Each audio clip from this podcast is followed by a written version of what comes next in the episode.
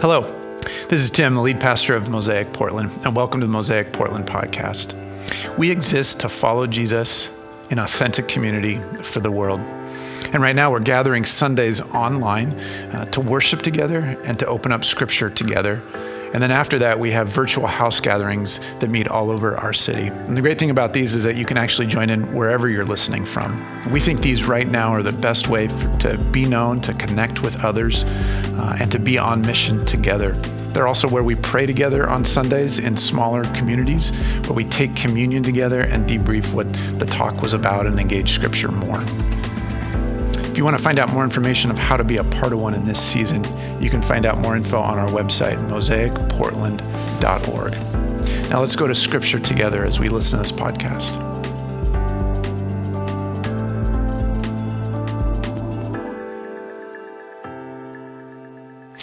Welcome. My name's Tim. I'm the lead pastor of Mosaic, and Happy New Year. You made it to 2021. Uh, it's so good to be with you like this, whether you're watching with us on Sunday or you're listening or watching at some other time. Uh, thank you for, for connecting in. And uh, as we start this new year, I want to I wanna start with a, uh, a story of, of Jesus. Um, obviously, every time we, we gather together, we meet in this way. Uh, we look to Scripture and let God guide us through His Word. Uh, but I want to look and start this year with a story that kind of came to me a couple weeks ago that I just is really fitting as I've reflected on my year. I'm sure as you've done that, and, and just so glad to put 2020 in the books and behind us. One of the things that I'm feeling, and you may be able to relate to this, is that uh, while we turn the page from 20 to 21, uh, unfortunately, everything doesn't just clear and get better and it all feels right and a fresh start. There's there's some kind of new type of disappointment that this year doesn't just mean everything is a fresh start. And I, I came across this story uh, that uh, is very familiar to me, and it may be to you as well, or maybe you'll hear it for the first time today, but it's in the book of Luke, and it's a story about Jesus. And appropriately so for us in this new year is it's a story of resurrection. It's a story of after Jesus has been crucified and buried, he conquers death and he rises again. And I think we need to hear this story, um, but it might be for a little different reason than you may be thinking. But as we look in the book of Luke, in chapter 24, there is a story of Jesus when he meets a few of his followers and they miss him. And he goes through this conversation with them, and then they then they see him and they and they get it. They get him. And so I as you'll hear, I think this is very appropriate and helpful and hopeful for us in, in this new year. So I want to share this story with you. And, and as we move through the story, I want, I want you to be listening for three things. I want to identify a feeling that is present in the story, and I think is present in many of us. Uh, I want to remind us of a truth about who Jesus is. And it's a, it's a part of Jesus that is represented all the way through the Bible, through God's story. And we're going to see it in this story in particular. So identify a feeling, reminders ourselves of a truth of, of who Jesus is. And the last thing is, is, a, is a, a new word. It's not actually a, a new word for the English language, but it's a new word maybe for us as we start this year. So, Luke chapter 24, uh, and, and where we're going to pick up is after Jesus has resurrected from the dead, and, and some women have actually already interacted with him. There's this story in, that's unique to Luke, and, and, and listen to it there. We pick up in verse 13, and it says, Two, two men are, are leaving Jerusalem uh, after Jesus has been buried, and this is three days after, uh, and they're, they're returning home. And so, verse 13 starts with this. Now, that same day, the day that Jesus rose, now that same day, two of them were going to a village called Emmaus, about seven miles from Jerusalem. They were talking with each other about everything that had happened. As they talked and discussed these things with each other, Jesus himself came up and walked along with them. But they were kept from recognizing him. He asked them, What are you discussing together as you walk along? They stood still their faces downcast. One of them, named Cleopas, asked him, Are you the only one visiting Jerusalem who does not know the things that have happened there in these days? What things? Jesus asked. About Jesus of Nazareth, they replied. He was a prophet, powerful in word and deed before God and all the people. The chief priests and our rulers handed him over to be sentenced to death and they crucified him. But we had hoped that he was the one who was going to redeem Israel. And what is more, it's the third day since all of this took place. Again, maybe that's a familiar story to you. Maybe you're like, I didn't know that was in the Bible. Um, but what's going on here is Jesus has risen from the dead on the third day, and he's interacted with some women. And then when we pick up our story, he he meets these two men who were his followers, who would have recognized him and known who he was, and he just shows up between them as they're walking to this seven mile journey from Jerusalem back home to Emmaus.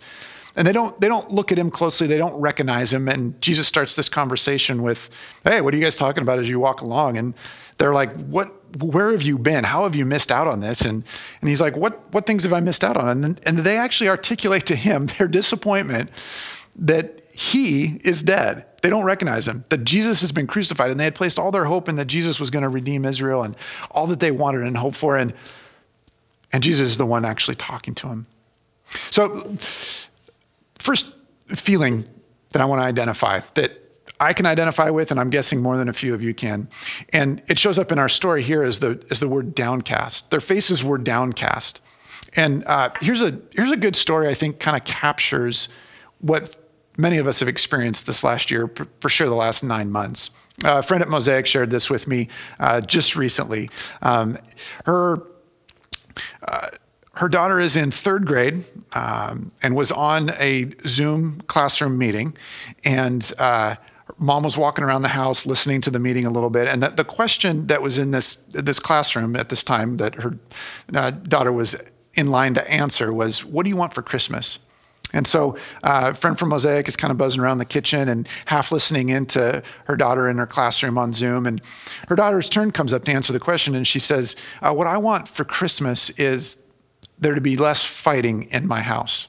I want the fighting in my house to stop. Now, if you're a parent, probably what happens is the hair on the back of your neck stands up and you get a little chilled and you're like, no, like how do you reach in and stop that and reverse time? And there's there's not a lot you can do. Like it's it's it's out, it's gone, it's there. There's a whole classroom of other third graders who now know what the context and quality of your home has been like for the last nine months. That there's been too much fighting, and third grader is now reporting to the rest of the class and the teacher that there's too much fighting in my home, and that's what I really want for Christmas. And so, unable to stop that moment, waited till it was done and over and out of the classroom and sat down with her daughter and said, Honey, what's going on? I didn't think there's been that much fighting. And what, what are you experiencing? What are you feeling? And her daughter said, Well, um, I, I, could have said something like, I want a, a toy or a doll for Christmas, but I just felt like I should tell the truth. And she goes, well, what's going on? And turns out she's fighting with her sibling a lot and there wants to be less fighting, and which is a huge relief as parents. If it's all about the siblings, that's much better than mom and dad fighting or something like that. But she said, it's, I just want there to be less of that. I want there to be more peace and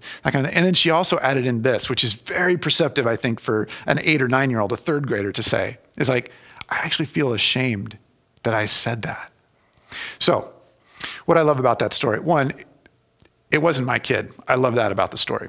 Uh, two, it, uh, it mirrors a lot of the same things that I and the people I'm close to, my family and friends, have been able to identify have been going on this year. That there's, there's stuff in life that I wish wasn't there. Um, that there's actually a lot of difficulty, a lot of tension, a lot of hardship, uh, a lot of, of grieving. It's one of the reasons we're offering a class starting next week on processing grief because there's so much loss over the course of this last year for so many of us. I love that about the story is it's true. There's things that are going on that we don't want to go on. The other part of it that I love about it is that there's actually shame that goes on. Some of us have been able to identify, I have not dealt with this year well. I have not responded in the way that I want to respond. I have not been the kind of person that I want to be in this last year. I'm really appreciative of my friend being willing to share that kind of glimpse into their life and their family in that little episode that happened on Zoom between a third grader in our classroom, sitting around the kitchen table. But I think many of us can identify it, whether you live alone or live with a partner or you're married or you have a family, many of us can relate to that. There's an imagery that, or an image that I've, I've kind of grasped onto this past year that for me is really helpful to capture what I've felt and experienced through the year. And it goes along with feeling downcast, of, of feeling grief, of feeling disappointment, of hardship in this year. But the, but the image is this it's of a, of a pond that has, has been drained in some way. And, and, and this is what I think our year of, of COVID has been like. With all of the restrictions, with all of the, the challenges that come along with it, it's as if a pond has, has been drained, but the water has been removed somehow. And as the water level goes down, what becomes visible, what becomes exposed, is a lot of things that are typically hidden, that are underneath the surface. But as the water level goes down, we get to see more. And some of the things might be something that we really like, that we've lost and missed and now are glad to see. But the other side is probably what we're more familiar with is things in our life have been exposed that we didn't know were there or wished were not there. And as the water level goes down, as this, the uniqueness and the challenges of this year expose more in our life, we see things that maybe we wish weren't there. Maybe there's a few things that we are glad that are there, but more likely than not, what we're feeling and sensing and experiencing is this I wish this was different in my life.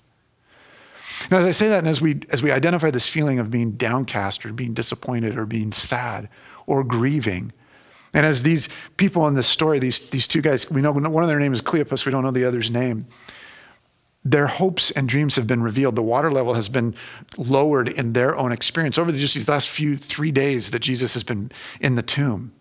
What happens is, as the water level go down, it reveals things in life. It reveals their hopes. They actually say in the last verse that we read there that we had hoped that he was the one going to redeem Israel. And now, what's more, it's been three days since all of this happened. That their hopes are revealed. When hardship and crisis enter into our life and the water level is lowered, there's things that get revealed and exposed in our life. And one of those things is the things that we hope for. There's going to be other things that we don't like, but the things that we hope for.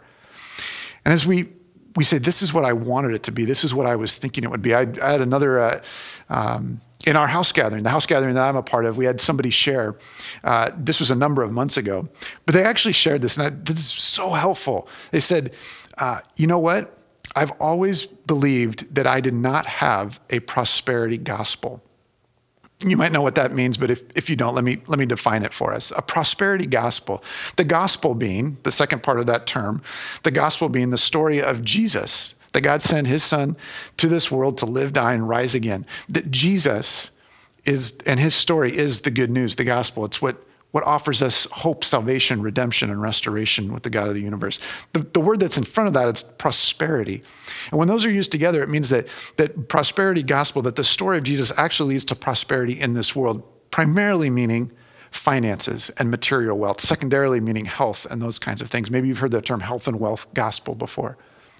But here's my friend on our house gathering on the screen on a Sunday saying, you know what? As I'm going through this year, I realized that I always believed that I did not have a prosperity gospel. But as the water level has gone down, one of the things that's revealed in my life is that I actually have a minimum prosperity gospel. I don't have a prosperity gospel like that, that I need to have be wildly wealthy or anything like that, or they need to have perfect health. But I had a minimum prosperity gospel. And what it's revealed is that I needed nobody in my life to actually really be threatened physically in terms of their health. That I needed a minimum level of finances in order to know that life was still good and to be able to walk with Jesus. And for him, what he was sharing with our house gathering was this this is exposed this. And now I'm having to actually hold that in front of Jesus and say, Will you refine even this in me? If I can, I'd like to take us back to 12 months ago. 12 months ago, as a church, as Mosaic, we started a series uh, called The Heart. And what we did in that series was we looked into scripture and the biblical idea of what the heart is. Not, not this organ that's pumping in our chest, but, but when scripture talks about the heart, it's something much deeper, far deeper than that. And I want to read a quote for us that we read in, in January of last year, of January of 2020. Now, as we're here at the beginning of January of 2021, I want us to take it back to that because I think it, it helps connect for us where we are and, and where we're headed. It's by one of, if I can say this, one of my mentors, um, Dallas Willard, uh, one of my favorite authors and, and writers and theologians. And he says this The revolution of Jesus is in the first place and continuously a revolution of the human heart. Listen to that again. The revolution of Jesus is in the first place and continuously a revolution of the human heart.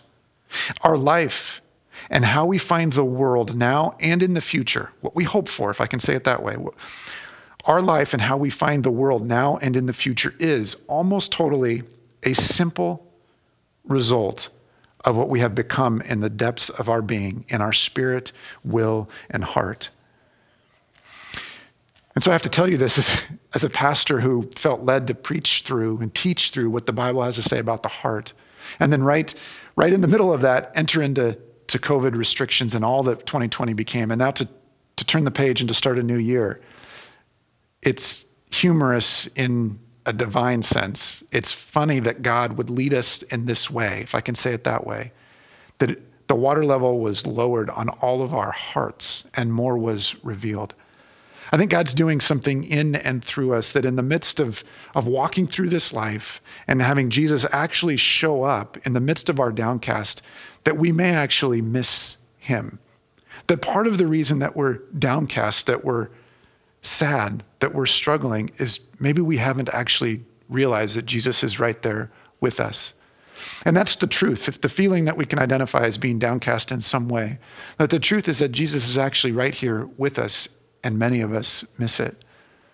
I, uh, one of my sons uh, was on the swim team at his high school, uh, and when they would uh, do swim meets, he would write on his hand. If you don't know this, and I think I may have even shared this before, but um, one of the things I learned in, in, cheering for him and watching him be on the swim team was that the swimmers write the, their lane numbers and those kinds of things on their arms and pen throughout the swim meet. That's how they keep track because they're almost literally not wearing anything else, and so they didn't have any place to keep a tag or anything like that. So they would write on their arm, and and he would add to it J19, and it stood for Joshua 1:9. It became one of his most influential verses in his life to this point. And Joshua 1:9 uh, says says this: "Have I not commanded you?"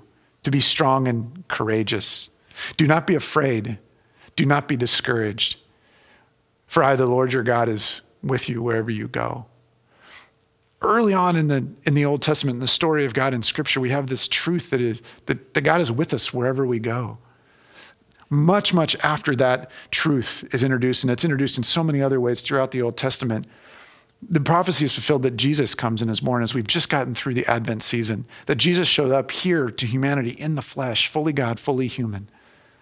And then spends time with some three, three years with disciples and leading them, and then is crucified, is buried, and conquers death, rises again, and then spends some several weeks with his disciples. And the last thing that he says to them at the end of Matthew as he ascends is that I will be with you even to the end of the age. I'm always with you, even though I'm returning to heaven. I'm going to be with you I'm going to be right there walking with you wherever you go.